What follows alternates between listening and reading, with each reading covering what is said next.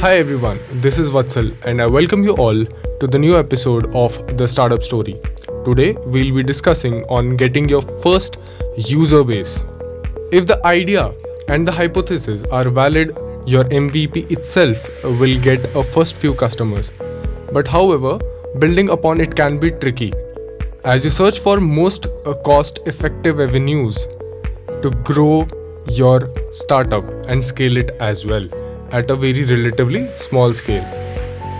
अगर एक crowded domain में ये स्टार्टअप हमने जो किया है, जो ऑडियंस का ट्रैक्शन और फुटफॉल चाहिए ऑन आर स्टार्टअप उसके लिए हमें बहुत हैवी मार्केटिंग करनी पड़ेगी और एक स्टार्टअप जनरली इस एनवायरनमेंट में सर्वाइव नहीं कर पाएगा, जो एक अर्ली स्टेज स्टार्टअप है बेसिकली जो बहुत सारे फाउंडर्स होते हैं फ़र्स्ट टाइम फाउंडर्स होते हैं, वो मार्केटिंग स्पेंड को एक ही कॉलम में कैटेगराइज कर देते हैं जिससे गलत कुछ हो ही नहीं सकता while calculating your market and marketing spends so अगर तो तुम मार्केटिंग स्पेंड्स कैलकुलेट कर रहे हो तो हमेशा उनको चार हिस्सों में, यानी कि फोर हेड्स में डिवाइड किया जाता है, जिसमें से फ़र्स्ट है ad spends on customer acquisition ये वो पैसा होता है जो तुमने कस्टमर को एक्वायर करने के लिए, यानी कि उसको अपनी वेबसाइट या ऐप पे रजिस्टर करवाने के लिए, या उस ऐप को या वेबसाइट से उस वेब ऐप को डाउनलोड करवाने के लिए तुमने स्पेंड किया है।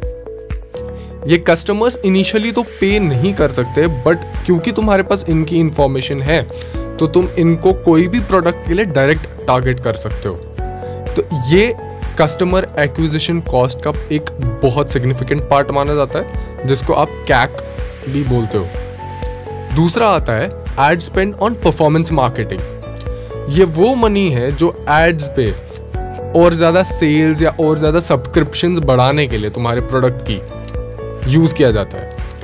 और इस स्पेंड से हमें return on ad spends return on ad spends एक टर्म है आर जो हम फ्यूचर एपिसोड्स में डिस्कस करेंगे, वो कैलकुलेट करी जाती है कि मतलब तुमने एड पे जितना मनी लगाया है एक यूज़र को एक्वायर करने के लिए, क्या तुम उसको ब्रेक इवन कर पा रहे हो? यानी कि ब्रेक इवन मतलब अगर तुमने सौ रुपया एक कस्टमर को एक्वायर करने में लगाया है, क्या तुम उस कस्टमर से सौ रुपया कमा पा रहे हो या नहीं? वो होता ब्रेक इवन तीसरा जो पॉइंट है, वो है एड स्पेंड्स ऑन ब्रांडिंग इनका कोई क्लियर मोटिव नहीं होता। ये सिर्फ़ बताने के लिए होते हैं कि हाँ जी, हम भी इस डोमेन में एग्जिस्ट करते हैं।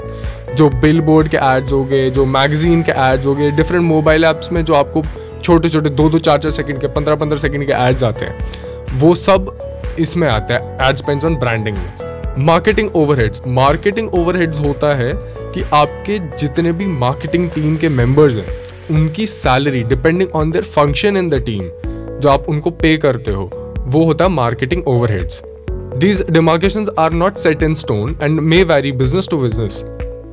So here we come to end of this episode. Hope you have learned something new. Stay tuned to this podcast for more such information. Thank you.